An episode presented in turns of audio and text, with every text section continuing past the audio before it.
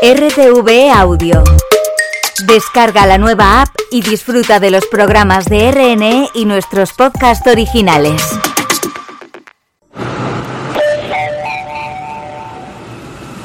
Atención, lo que vas a escuchar ahora es completamente cierto.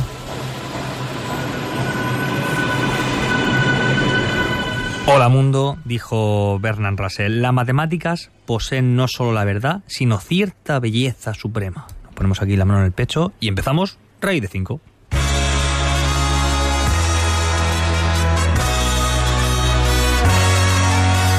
Raíz de 5, el programa más hipotenuso de la radio. First I saw you standing there, eyes so wide beneath your head, coat worn blacker Hola, hola, buenas tardes. Estamos aquí en directo en Radio 5, todo noticias. Esto es Raíz de 5, el programa más hipotenuso de la radio y estamos aquí dos catetos. Ya sabéis, cuando hay hipotenusa tiene que haber catetos. Y aquí somos nosotros, Santi García Cremada es un servidor y Elena Jornet a los mandos, también cateta lo- los lunes, estamos aquí catetos. Pero como esto es también formato podcast, o sea, buenos días, buenas noches si estáis escuchando esto en el podcast, RTV Play, ya sabéis que estamos ahí, también estamos en Spotify, en Evox. Los matemáticos, las matemáticas son muy densos y densas y estamos en todas partes. Pero tra- traigo malas noticias, estamos en una semana... No estamos de luto porque venimos de un puente, al final los puentes siempre alegran el corazón, pero venimos con un informe que ha, ha ha sido trending topic, ha sido noticia por todos lados, ya sabéis, el informe PISA, y es pizza no, no de comer, es un PISA, fuera chistes, que España, otra vez más, salimos mal parados en esto de los informes de cómo está la educación pública española. Concretamente la OCDE en Europa, las competencias de ciencias y matemáticas, sabéis que el informe PISA trabaja tres competencias. La comprensión lectora, digamos, los, los que, lo, que diríamos últimamente de letras, la gente de letras. Después están las ciencias gruesas en general y la competencia matemáticas. Hay tres pruebas en el informe PISA y eh, en la prueba de matemáticas ha bajado. Ha bajado a una puntuación de 481. Que diréis, pero eso es mucho, es poco, eh, está bien.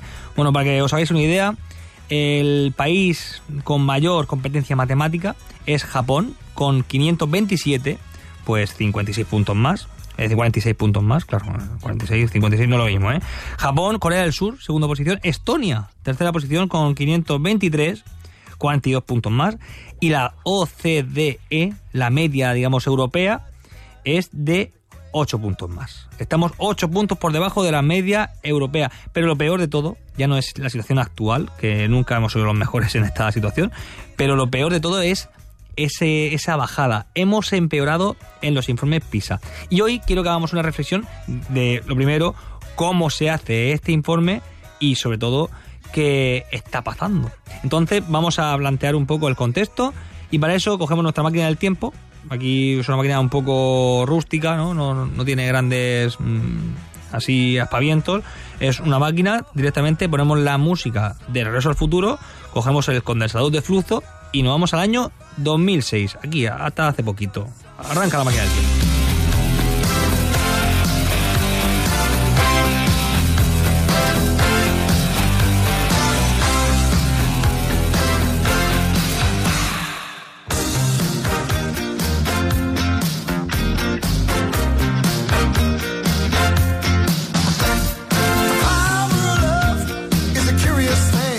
Hablamos de cómo se miden las matemáticas en la educación española. Ya directamente sin la OCDE, ahora plantearemos qué pasa en el informe PISA. Tenemos aquí una, reflexión de profesores, de catedráticos en didáctica de las matemáticas. Pero antes que nada me gustaría ver pues mm, cómo se enseñan las matemáticas a nivel transversal. Aquí lo intentamos, para nosotros es un día muy triste porque aquí en Raíz de 5 intentamos eh, cumplir las ocho competencias básicas según el Real Decreto 1631-2006 que enuncia las finalidades educativas en forma de estas ocho competencias. Número uno, competencia en comunicación lingüística. Las letras, ¿no? Escribir, leer, vale. Número dos, competencia matemática, está en mayúsculas para nosotros. Número tres, competencia en el conocimiento y la interacción con el mundo físico. En el cuarto puesto tenemos tratamiento de la información y competencia digital. En el quinto lugar, competencia social y ciudadana. En el sexto, competencia cultural y artística. Después, competencia para aprender a aprender. Y por último, autonomía e iniciativa personal. Claro, en matemáticas diréis, pues no todo, no todos los profesores cumplen las ocho competencias en mi asignatura de matemáticas que yo cursé. Bueno, la verdad que tenemos que centrarnos que la educación matemática, a través de la explicación de estas competencias, subraya una serie de subcompetencias. Todas ellas son básicas para un aprendizaje eficaz de la matemática. Y son estas. Competencia de resolución de problemas. Competencia en el conocimiento y manejo de elementos matemáticos básicos. Y digo, sí, mínimamente la aritmética, mínimamente la geometría y mínimamente pues el álgebra y el pensamiento abstracto. Después está la competencia crítica, ser críticos. Siempre ponemos aquí como eslogan, las matemáticas te hacen más libre, te hacen un ciudadano crítico. Bueno, y después está como subcompetencia la informativa, argumentativa y comunicativa, juntas, ¿eh? Es decir, con el rigor en la mano, con las matemáticas, con los datos y con esa interpretación de nuestro mundo, podemos informar, argumentar y comunicar, incluso discutir a un cuñado, que eso ya es difícil, ¿eh? Eso no lo pone, pero lo añado yo. Y por último, la subcompetencia de matemática está la afectiva o emocional y actitudinal. La actitud, actitud con C, porque la actitud con P la adquieres después de todas estas competencias, pero con C es importante y por eso ha sido muy polémico siempre, pero fijaos, ¿eh? Esto es de 2006, todo este decreto y estas competencias, y ya se hablaba como una competencia importante en matemáticas, la competencia afectiva o emocional. Así que no nos pongamos ahora así burnándonos de, de la educación, que esto es importante para, digamos, simpatizar lo primero con la educación matemática como parte de la cultura general y después tener una buena actitud ante el aprendizaje de las matemáticas. Y ahora vamos a ver cómo se transfiere las matemáticas en otras competencias. En las ocho que hemos dicho, una es matemática, ya la hemos explicado así bastante bien. Y ahora vamos a hablar, de las ocho completas, es decir, las, las otras siete, como también incluyen matemática. Vamos a ver.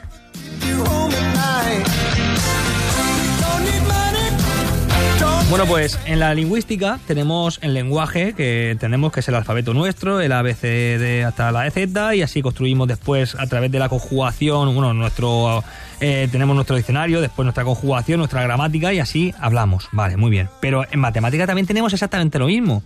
Tenemos un alfabeto en cada área de las matemáticas. Por ejemplo, eh, tenemos el alfabeto de los números.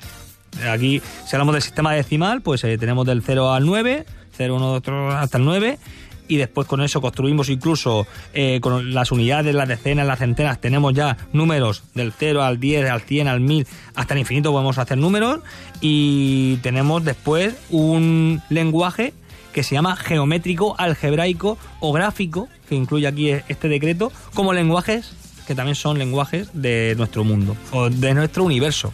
De hecho, yo os diría que es más natural este lenguaje matemático que el que hemos creado con nuestro abecedario. Fijaos ¿eh? lo, que os digo. De hecho, si vienen los extraterrestres, que siempre se pone este ejemplo, si vienen los extraterrestres a, la Tierra, ¿cómo, ¿cómo, le hablaríais? ¿En murciano? ¿En, vasco? ¿En, ¿En qué idioma le habláis? Pues con matemáticas no falláis porque es el lenguaje más natural que existe. La competencia que me gusta mucho, que es el del conocimiento e interacción con el mundo físico. Y aquí directamente nos explican que las formas, las relaciones, las estructuras geométricas y la visión espacial nos enseñan a entender nuestro mundo físico, que está en tres dimensiones en nuestro espacio. Y si le metemos una cuarta dimensión, que es el tiempo, pues ya mm, ampliamos a, tope con, con la física. Pero en general tenemos que entender cómo funciona el plano una hoja de papel podemos trabajar muy bien el plano, pero también tenemos que extrapolarlo al espacio. Entonces aquí en matemáticas trabajamos muy bien la transferencia de formas y representaciones entre plano y espacio. Y esto se llama modelización. Y lo pone en el decreto que la competencia en este conocimiento e interacción con el mundo físico, la matemática lo trabajan con los modelos matemáticos. Así que ahí yo lo pongo también en mayúsculas, que me gusta mucho. Y pasamos al cuarta, a la cuarta competencia, que es tratamiento de información y competencia digital. Bueno, aquí podemos hablar directamente de cómo entender la informática, el código binario, Pero aquí nos hablan de algo muy natural también, que te dicen, pues igual que había que manejar el lenguaje, aquí tenemos que interaccionar entre los distintos tipos de lenguaje. Es decir, lo natural, lo numérico, lo gráfico, lo geométrico y, por último, lo algebraico, que es la parte abstracta. Y con todo eso tenemos un dominio tecnológico y digital. Porque en realidad, ¿qué es programar? Programar un ordenador es hablar con el ordenador en el lenguaje que entiende el ordenador. Y si manejamos todos los lenguajes que existen, que son el natural, vale, el nuestro también es natural, el numérico, los números, que entendemos la aritmética clásica y entendemos un poco cómo funciona nuestro mundo de conteo, que el ser humano eh, aprendió a contar antes de hablar incluso. Después, en el mundo gráfico, cómo se interpretan esos números en una gráfica. Aquí con Vallesan hablamos siempre de esto, de la estadística, de cómo entender los gráficos, la geometría, cómo entender nuestro espacio, nuestro mundo a nivel visual. Y por último, el algebraico, que es el más difícil de todos. El algebraico es el abstracto, el que te lleva ya al mundo de las ideas que decían los platónicos, que es cuando tienes una X, cuando tienes una Y, una Z, y un día puede ser 4, la X, otro día puede ser 5. Así que el mundo este es muy cuántico. Venga, vamos, vamos acelerando, tenemos competencia social y ciudadana, que aquí es esencial la estadística y el tratamiento de los errores. Tenemos la competencia cultural y artística, donde aquí es esencial la geometría y el valor de la belleza de las estructuras que dice el Greto. O sea, hay que despertar la belleza la sensibilidad y la creatividad que también ponen aquí, que eso me encanta. Pensamiento divergente, va, los pelos de punta. Pero muy importante incentivar todo esto en el aula de matemáticas. Y esto, en los informes PISA no sé si saldremos mejores, pero como personas, ya os digo yo que sí. Y por último, la voy a juntar en dos, las últimas dos competencias. Está aprender a aprender y la autonomía e iniciativa personal. Y aquí dicen las mismas cosas sobre las matemáticas, que es actitudes de perseverancia, autonomía, sistematización, sin pasarse que nos hemos centrado demasiado en métodos cerrados y repetitivos de las cosas. Y después dice reflexión crítica y eficacia. Con todo esto somos matemáticos de los buenos, ¿sabes? De los, de los puros. Pero vale, ya está bien de las competencias básicas, esto es lo que dice el decreto. ¿Qué dicen los profesores de todo esto? Del informe PISA y de cómo se enseñan. Pues yo voy a leer una reflexión de Luis Rodríguez Muñiz, que ha publicado en Twitter, un catedrático de, de didáctica de las matemáticas de la Universidad de Oviedo, y me gustaría compartirla con vosotros.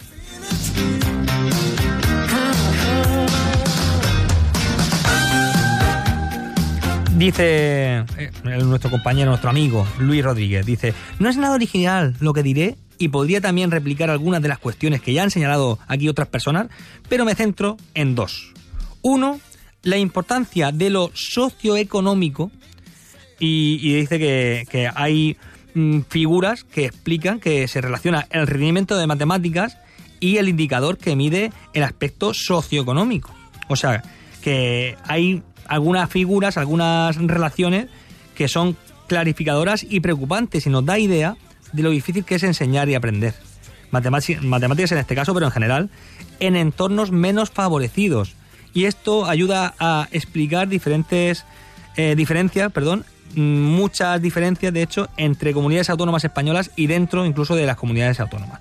Pero dice, por otro lado, recordando que correlación no es causalidad, muy bien, muy buena observación, dice, también nos da una pista de que son factores interrelacionados, mejorando lo socioeconómico, es decir, las clases desfavorecidas, también mejoraremos la educación, pero también mejorando la educación incidiremos positivamente en lo socioeconómico. Esas figuras de las que se refiere eh, se indican también en el informe PISA y hablan de, según cada nivel socioeconómico, hay una relación directa entre más notas en el informe PISA y más nivel socioeconómico. O sea, o que a lo mejor no es solamente un problema matemático, sino un problema social y económico y esta reflexión me gusta, la comparto y además tenemos que también indicar que con el COVID eh, este informe PISA, por cierto, es de 2022 y arrastramos dos años de bastantes clases duales. Ahora ya no nos acordamos, pero han sido años muy duales, que quiere decir que había gente online y gente no online. Y hay que decir que matemáticas, y creo que ahora se ha reforzado más que nunca, sin pizarra y sin esa parte emocional, es muy difícil aprenderlas. La pizarra nos luce mucho porque son muy dinámicas y muy didácticamente eh, mostrables en una pizarra y un profesor sin una pizarra, sobre todo de matemáticas, no es nadie.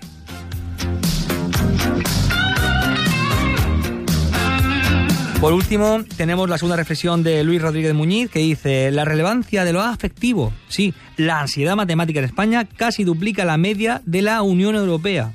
Ansiedad matemática se dice, sí. Y además es notablemente superior entre las chicas que entre los chicos. Por otro lado, la ansiedad es el segundo factor de impacto negativo en el rendimiento en matemáticas. Podemos seguir pensando que son tonterías, pero en nuestra época se estudiaba mejor que algunos te llegamos hasta aquí sin plantearnos nunca esto y todas las artes de opiniones que desprecian lo afectivo, ajenas a décadas de investigaciones en educación matemática, eh, dice, pero mirar para otro lado no va a mejorar el asunto. ¿Qué hacemos para que la ansiedad matemática en España sea tan alta o baje, digamos? ¿Es que nuestros alumnos y sobre todo las alumnas son unos blanditos? Esto está ironizando, ¿eh? Mm, por si no se entiende. Dice, no podemos no plantearnos por qué nuestro alumnado está en esa situación, ni obviar por qué el fenómeno es mucho más relevante en España que en otros países. De nuevo, hablar de causa-efecto es muy complicado. La humildad aquí Luis la, la, manifiesta muy claramente. Dice, pero es obvia la interrelación. Otra vez, la interrelación. Igual que lo socioeconómico con el informe PISA, te dice, actuemos sobre lo afectivo tomémonos en, serio que mientras no reduzcamos esos niveles de ansiedad matemática, será muy complicado mejorar en nuestra educación matemática. No es fácil, no hay recetas mágicas ni metodologías universales, pero hay mucha investigación en didáctica de la matemática, añado yo, intervenciones exitosas que pueden ser reproducibles o adaptables o que al menos pueden darnos pistas respecto a cómo intentarlo. Y también, queramos verlo o no, hay mucha investigación sobre formas de enseñar matemáticas que contribuyen a aumentar esa ansiedad y otras que, desde luego, no la reducen. Y también lo que no está reducido, pues se borra como una herramienta. Eh, es una reflexión muy amplia y con esto me gustaría irme al mundo también de, de la estadística a ver qué dice Vallesana de toda esta reflexión sobre el informe PISA.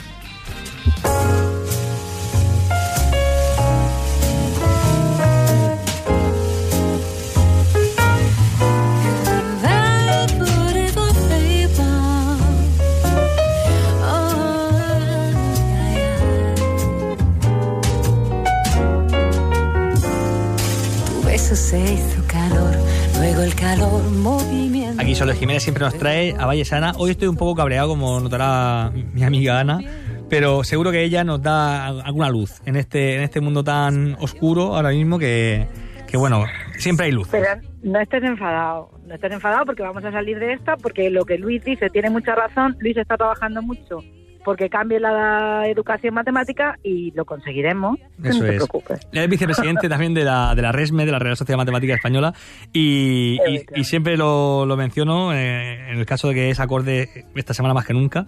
Y, decía, pues esa reflexión la compartió, tú también la compartes, entiendo. Sí, sí, sí, totalmente. Además la compartí también en Twitter cuando la leí porque me parece muy importante y, me, y quería un poco ahondar en esos dos puntos que Luis comenta pero desde otra perspectiva, que es la perspectiva laboral.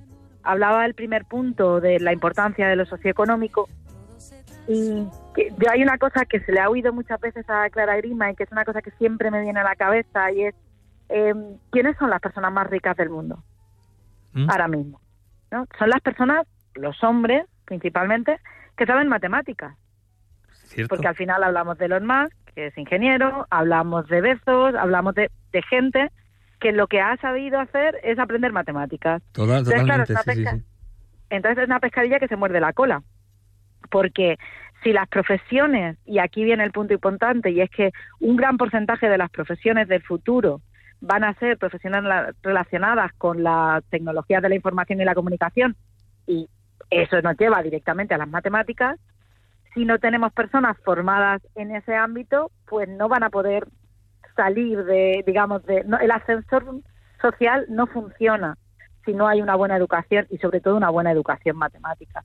Entonces, bueno, pues eh, lo que decía Luis, pues se le une que necesitamos mm, más profesiones además. Esto lo hemos comentado alguna vez y hace no mucho tiempo también salieron varias noticias sobre la importancia de las matemáticas en las profesiones de hoy en día, como muchas de las profesiones que existen buscan a matemáticos.